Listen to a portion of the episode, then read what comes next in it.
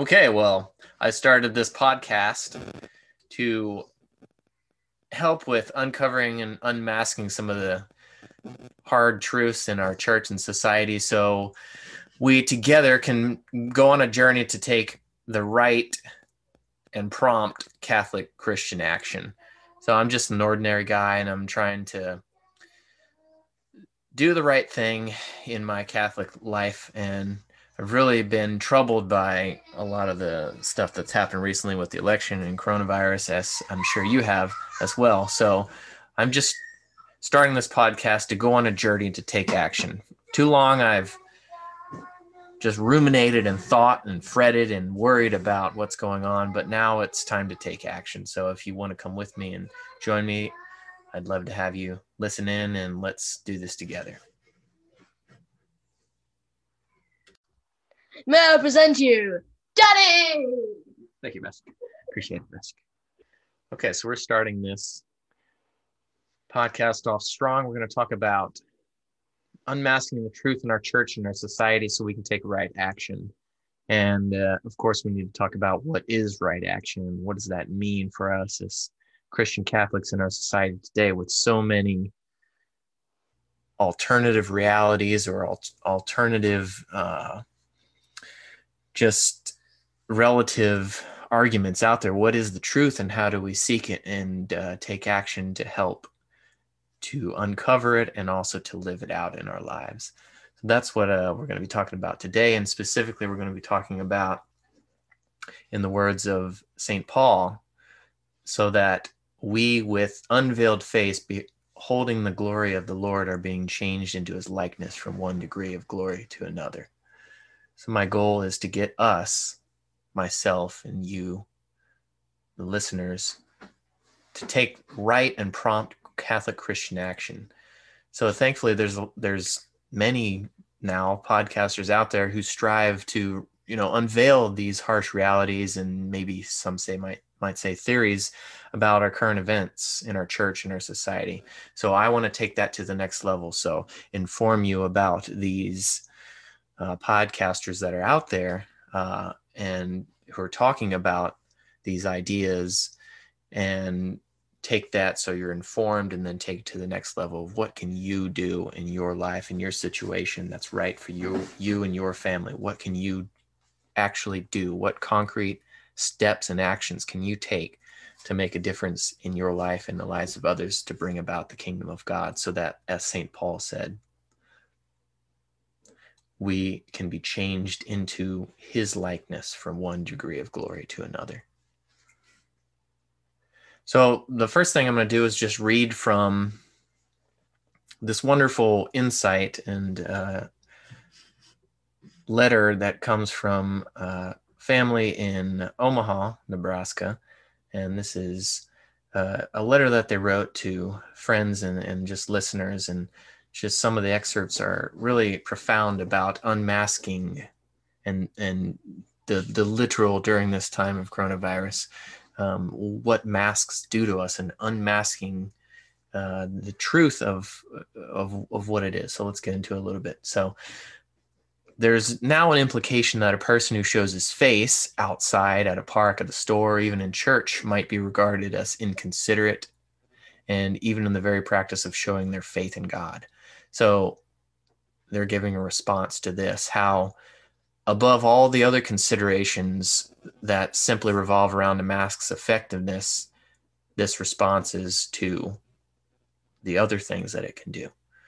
So, to have a comprehensive appreciation of the issue of masks, we have to look directly at the global communist revolution underway. This is their words communistic errors are first bought into for some reason or another, but their consequences reveal their evil by being fundamentally anti God and anti human. Communism, sounding altruistic and humane in its origins to some, actually, when analyzed in its application, takes the complete beauty, the life out of living. By becoming faceless members of society, reduced only to our capacity to spread disease, has at its end the same end that communism does the dehumanization of the individual person, and robs us of the pinnacle source of beauty in God's created world.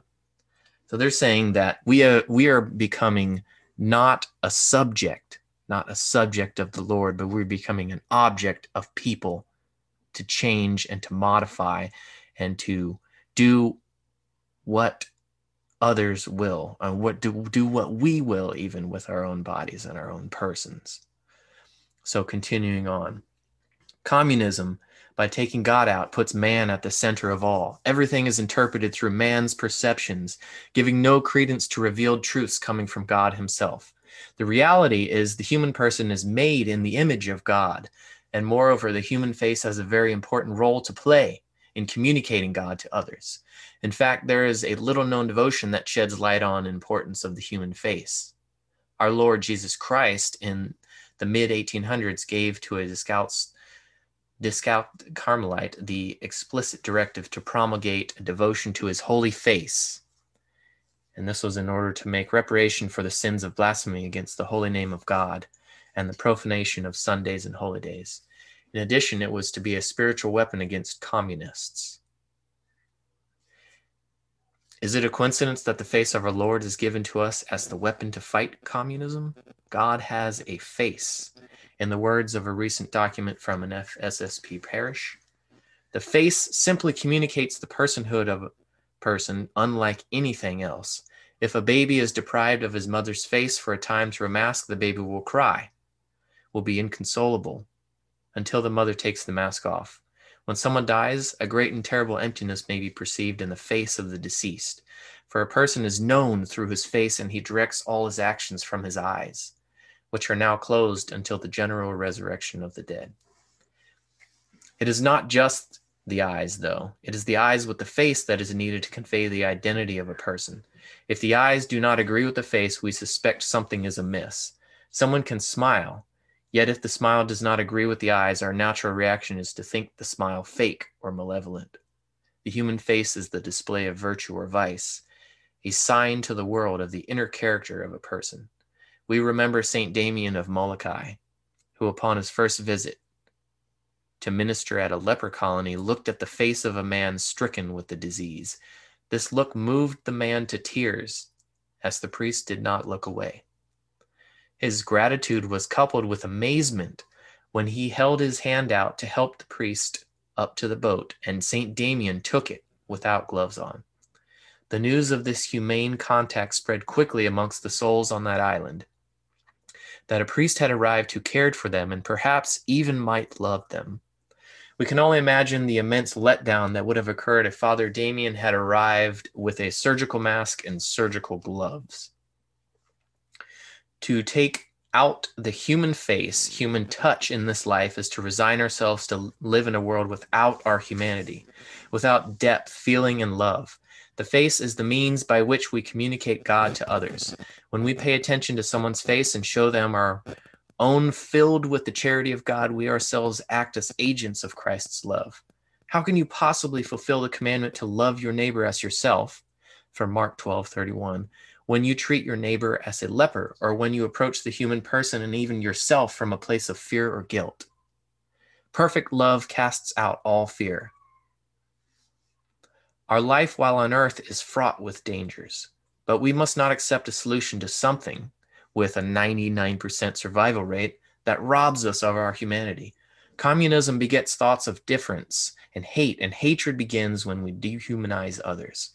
When we lump individuals into a single homogenous group, lacking any individuality or personhood, restraints against aggression and violence become begin to disappear. It is wisdom to look not only at the arguments for something, in this case masks, but to see what their consequences are. Do the ends justify the means? Charity is not masking up, which is the argument for them, but rather charity is to to lay one's life to lay down one's life for one's friends from John 1 513 all love if it wishes wishes to be true cannot bear an intermediary. Heart to heart only finds its repose in face to face. Now we see God with the aid of a mirror and in a blessed manner. Then it will be face to face. Now my knowledge is in part. Then I shall see I shall know God as I am known to him There is a greater thing to fear in this life than death. It is the death of the soul. And what power is there in a glance, in a look, in a face to face encounter? Consider the many blows which our Savior's face received the spittle, the lacerations, the actual markings of his beloved face. And that all this was done in order to destroy the divine works represented in his face. And consider that tender look of grief and compassion that our blessed Lord gave to St. Peter after his three denials. That look held within it the power to bring St. Peter back from despair to love and repentance. And consider that person all alone in the hospital, alone and unable to see the faces of those they love, and separated from the only other human means of love the look of compassion from a doctor or a nurse, the only people permitted to look at them. We all desire to be loved, especially in moments as trying as these, and that takes a person really looking at us and not turning away. While it is important to consider the sort of remedies we ought to employ to treat the bodies of the sick, the cure cannot be worse than the disease, and it has to be taken into consideration that this is a whole person. It is tremendously important to consider that we are changing how we view ourselves and our fellow man when we insist that all wear masks. Without considering the long term ramifications by complying to mask wearing, you are becoming programmed to view yourself and others only in terms of their capacity to spread disease. And consider too what happens in the will, which affects the soul of a person who wears a mask, despite fundamentally disagreeing with them out of their principles or out of their understanding of the immune system or whatever reasons, but they feel no other option. The will is weakened and without regaining what is lost, can with further pressure descend into outright apostasy.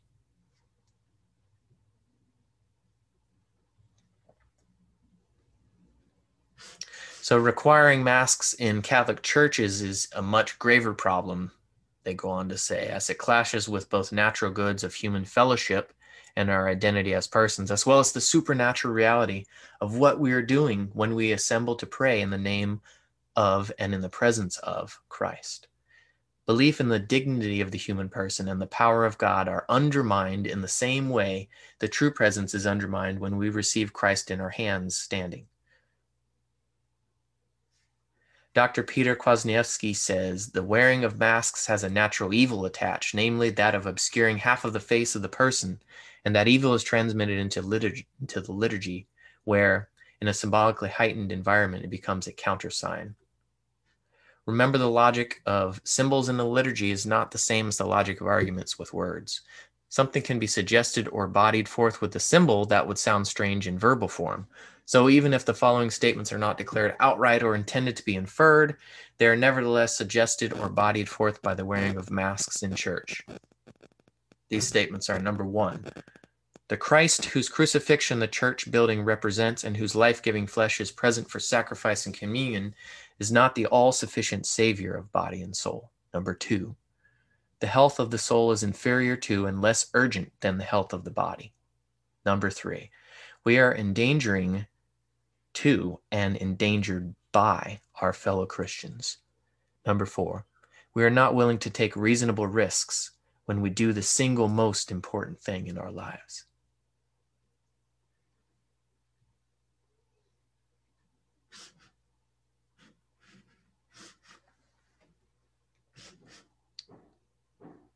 So, where do we go from here? Is the question. How do we take this, this wonderfully written article,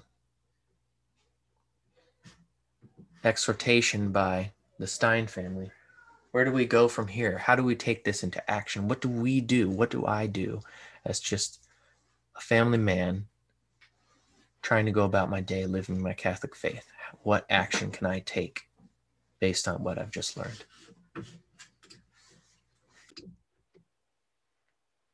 Well, I'm not advocating civil disobedience or anything like that, but I think one thing we can do is just make this known, more known, the effects, the ramifications of um, what wearing a mask can do beyond just the considerations, you know, revolving around the effectiveness of the mask, what can do to literally to our souls um, on a deep spiritual kind of level.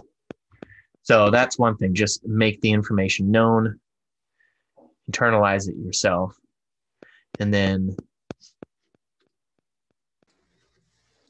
and then the second thing I think it would be great that uh, I'm going to do in my family is to foster devotion to Christ's holy face.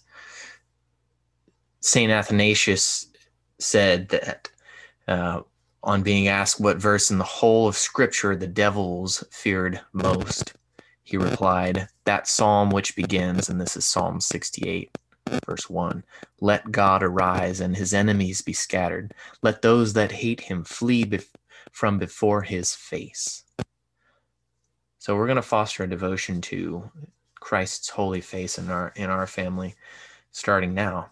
And I think this will go a long ways towards helping with that. Another thing is you can make no, this known to others, like I said, spread to others, and maybe even your parish priest. Now, with of course, with prudence in mind, because uh, I think one reason that uh, one big reason that, for instance, um, we need to protect the vulnerable in, in, that regard. And there's a lot of older priests. Half of the priests out there, roughly, are above 70 years old. So we obviously don't want to do something that's just going to make them even less effective from just a physical capacity as well. Our priests, we need to to, to build up our priests and guard them and and, and help them uh, in that regard. So there's two things there, and if you have any more that you can think of with regards to unmasking and um, the effects of masking and devotion to this, uh, the Christ's holy face. I'd love to hear those. But in the meantime, we continue on, we soldier on. So, with that, I hope you have a blessed first Sunday of Advent and a good start to your 2020 Advent season. Happy New Year. And if you like the podcast and you like uh, what you heard today, please uh, share it and subscribe. And I'll catch you next time. Let's end in prayer with the Hail Mary and then a prayer to Saint Joseph. Hail Mary, full of grace, the Lord is with thee. Blessed art thou amongst women, and blessed is the fruit of thy womb, Jesus. Holy Mary, Mother of God, pray for us sinners now and at the hour of our death. Amen. Saint Joseph, terror of demons, pray for us In the name of the Father, of the Son, and of the Holy Spirit. Amen.